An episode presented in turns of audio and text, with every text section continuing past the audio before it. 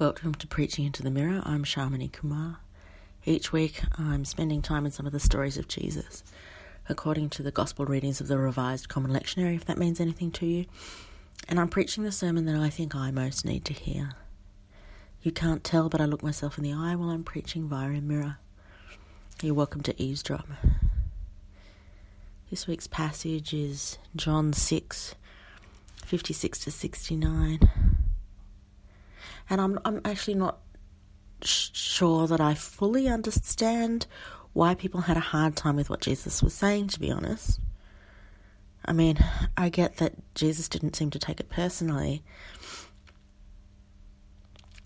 Um, but I'm not always entirely sure what it was about what Jesus was saying that made it that made some people not want to pick up what he was putting down.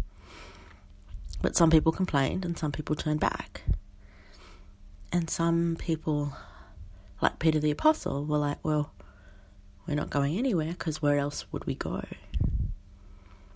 I'm not sure I fully understand, but I do think I recognize all of those responses. I think I recognize all of those responses because I've had all of them. I think I keep having all of them, sometimes in rapid succession and sometimes even all at the same time because, yes, I do complain. I complain a lot. I complain a lot about a lot of things, including about the difficulties in following Jesus. And I also turn back. Probably a hundred times a day, I turn back. I decide consciously or subconsciously that it's too hard and I can't do it anymore that's assuming I ever could in the first place, I guess. And yet, sometimes, sometimes, sometimes I know, like Peter did, that abiding in Jesus is my best option. Sometimes I know, like Peter did, that abiding in Jesus is my only option because it's the place where I have found the words of eternal life. That's what Peter said.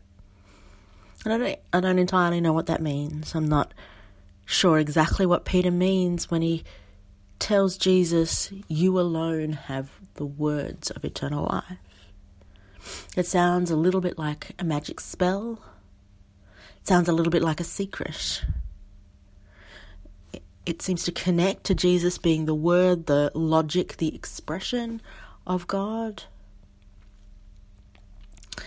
But the words, those words, Jesus alone has words of eternal life, that phrase seems to settle in me.